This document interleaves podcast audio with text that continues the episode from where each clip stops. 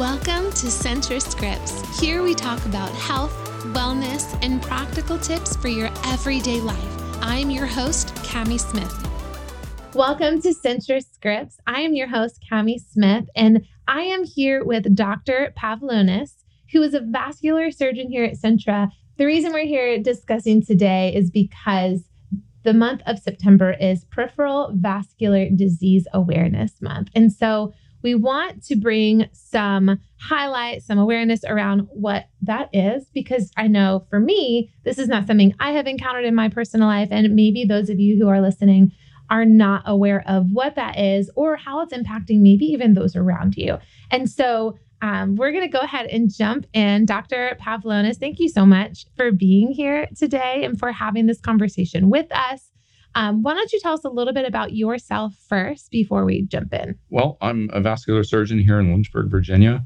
I love being here. This is my uh, third year of uh, practice within our fine city. Um, it's uh, we have a very busy practice. Uh, peripheral vascular disease is very prevalent in this area and something that uh, we have a lot of work to do on. That's incredible. See, that I had no idea that it was so prevalent. So, explain to us what exactly is peripheral vascular disease.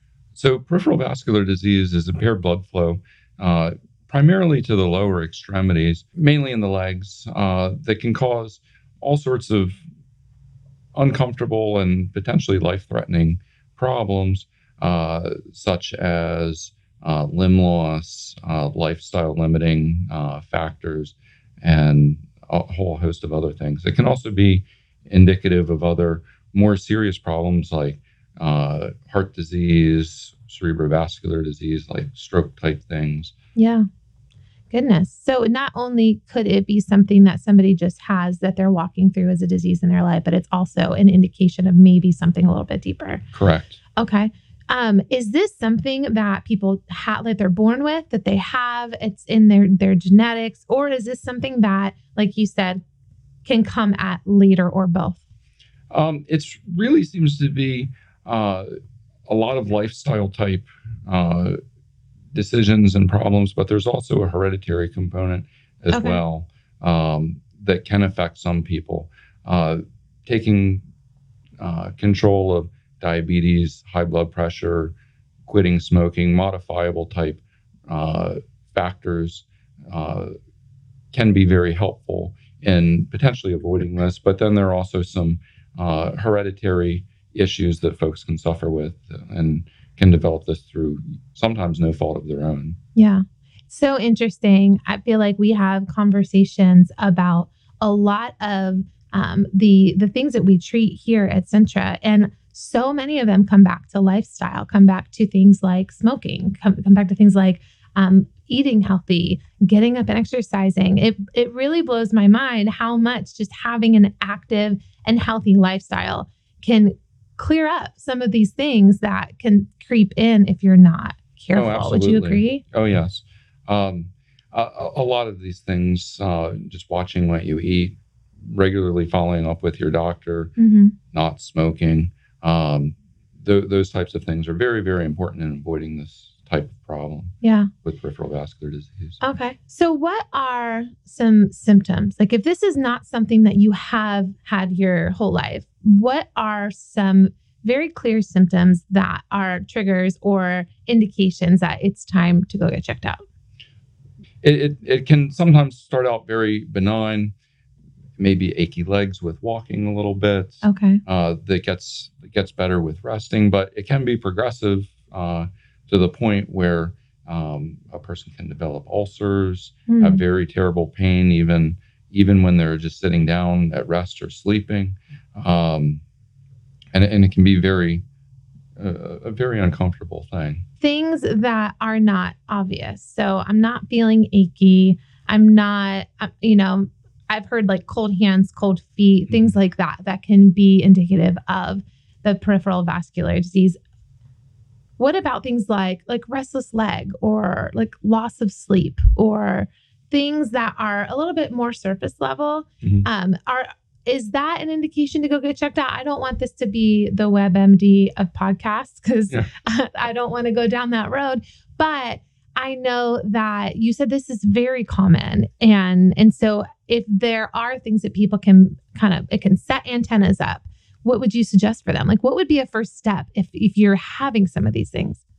I, I think the great first step is having a good relationship with your primary care doctor. Yeah. They're the um, primary care doctors that I work with, they're all very great mm-hmm. um, at going through and, and weeding out some of these different things like restless leg syndrome. Is it a musculoskeletal problem? Is it vascular disease? Yeah. Um, so, first best step, seeing your primary care doctor um, and and having them check you out, especially if you have a concern with with any of this stuff, even if it seems minor. Yeah.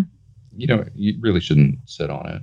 Yeah, absolutely. And that's another thread that I see um, when we talk to a lot of different specialists is establish a relationship with your primary care doctor because when you go in sight unseen, hi, I'm so and so, it's hard to go through history. It's a lot to disclose to someone. But when you have an established relationship, you can have a lot of those things already known, already documented. And then you can even narrow down what the specific issue could be faster. Um, and it could be crucial, especially in the case where it could be something that is more specialist centered. So you have the symptoms, you've gone to your primary care. What does treatment look like? What, like, and maybe go through like from beginning to end. What can someone expect to encounter when they are in treatment? Well, it depends on exactly what their problem is and um, where, if they have arterial disease, where it is and mm-hmm. and the severity of it. Um, we like to do kind of an escalated, uh, gradually escalated stepwise approach to managing this. If, if there's no, or if there's not severe symptoms or any kind of like risk for losing limb, mm-hmm. typically what we start out with, there are some uh, medication options as well as uh, some exercise therapy that can okay. be employed initially in, in mild cases of uh, peripheral vascular disease that are helpful yeah. um, and sometimes even better than a surgical or procedural option. Um, in, in cases where symptoms are very severe or there's a threat to losing uh, a leg, um, we can do either minimally invasive type mm-hmm. options with doing uh, angioplasty or stenting and sometimes we have to do open surgical options that in, involve uh, repairing or rejuvenating the artery directly. Yeah. Have there been extreme cases? Is that common? Uh, unfortunately, in this area, uh, there, with the prevalence of diabetes and, mm-hmm. and smoking, uh, we unfortunately see a lot of folks that are end stage uh, in, in terms of their peripheral vascular disease, where they do end up losing limbs. Yeah. Um, we, have been working very diligently uh, from our end to try and avoid that as much as possible. I know that uh, the primary care doctors and providers in our area, they're also working very, very hard and giving yeah. us early referrals for for folks so that we can hopefully work together and manage this uh, for a good outcome. Yeah, sounds like a great team. Mm-hmm. So for preventative steps other than what we've already talked about and with healthy lifestyle n- not smoking things like that what other preventative steps are there uh, staying active using your legs uh, yeah. is is is always very good. Um, in, in terms of just healthy uh, dietary choices and uh, not gaining excessive weight also also good. Yeah. those are things that we can directly affect and yeah. um, take control of. Okay. So i'm going to switch gears a little bit on you. Okay. um, how did you get into this particular specialty? Well i always knew that i wanted to be a surgeon just not exactly which one.